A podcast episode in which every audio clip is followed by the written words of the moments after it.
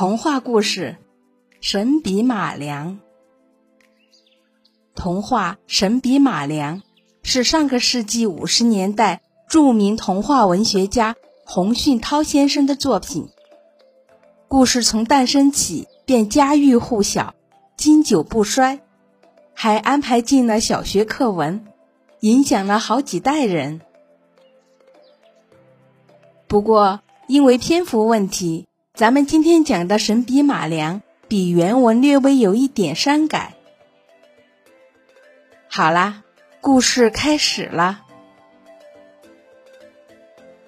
从前有个孩子名叫马良，马良的父母很早就去世了，小马良靠着给人干活养活自己。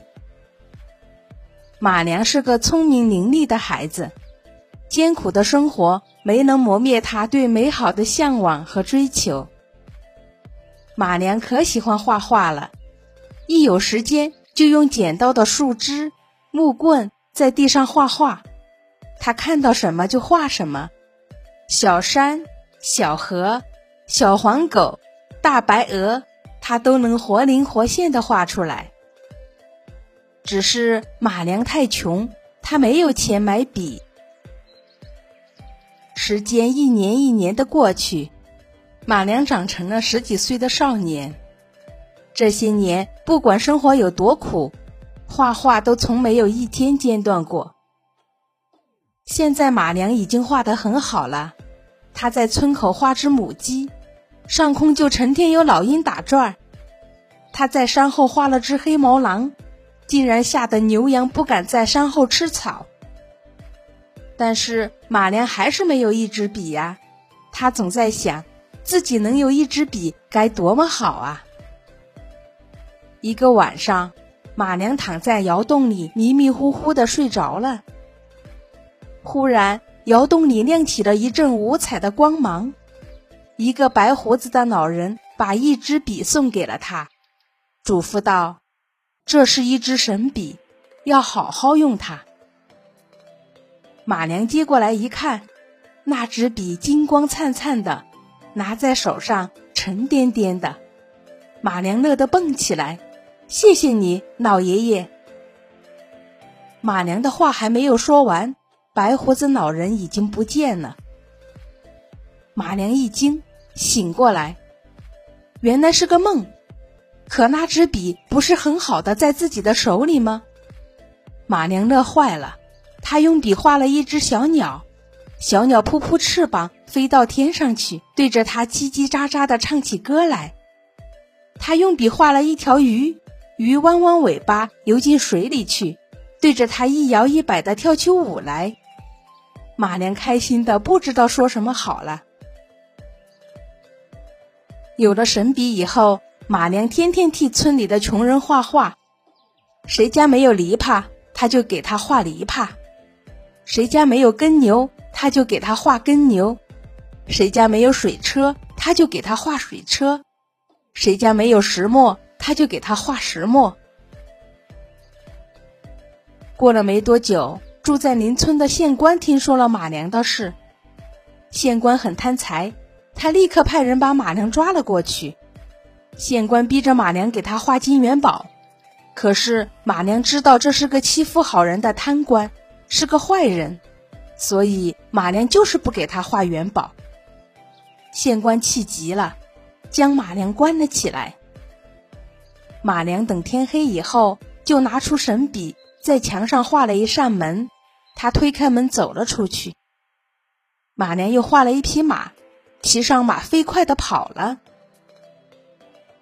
马良跑了几天，到了一个地方，他觉得这里已经离家乡很远了。应该不会有危险，就在这里住了下来。马良经常画些画到集市上去卖，不过他画成的东西不是少嘴便是断腿的，这样那些东西才不会变成活的。一天，马良画了一只没有眼睛的白鹤，一不小心在白鹤脸上溅了一滴墨水。白鹤便眼睛一睁，扇扇翅膀飞上天去了。这一来，整个地方都轰动了，当地的官员马上把这件事报告给了皇帝，结果皇帝下令将马良抓了起来，抢走了神笔。皇帝拿到神笔就自己画起来，谁知他画的金山全变成了石头，他画的金砖全变成了大蟒蛇，差点把皇帝给吓死。皇帝明白了，这神笔只有拿在马良的手上才行，其他人都用不了。皇帝没办法，只得把马良放出来。他把马良喊到皇宫里，对马良说了很多好听的话，许了很多美好的愿。最后，皇帝提出要求，希望马良画一座金山或者摇钱树给他。马良一心想夺回神笔，就假装答应下来。他提起神笔一挥，就在皇宫大殿的墙上画出一片无边的大海。蓝蓝的海水没有一丝波纹。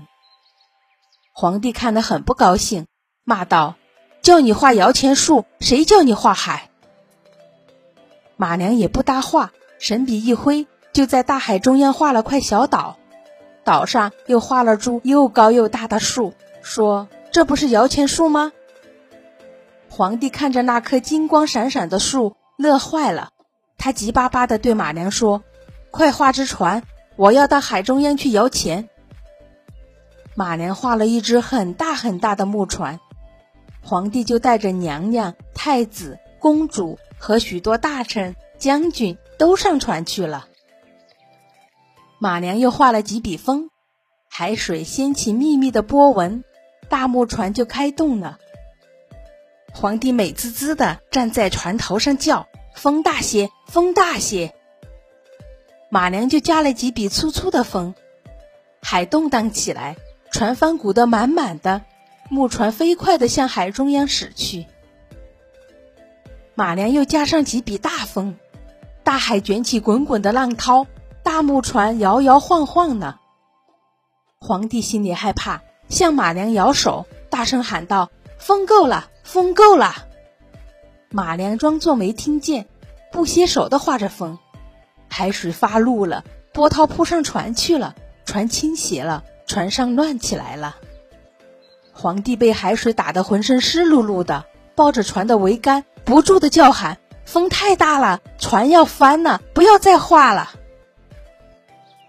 马良不理他，还是不住手的画风。风吹来许多厚厚的乌云，又打雷又闪电，海浪像一堵堵高墙。接连不断的往船上压去，木船飘得越来越远，越来越远，最后什么也没有了。皇帝他们没有了，神笔马良的故事可传开了。但是马良后来到什么地方去了呢？大家都不清楚。有的说他回到自己的家乡，和他的小伙伴在一起；有的说他到处流浪。专门给许多穷苦的人们画画。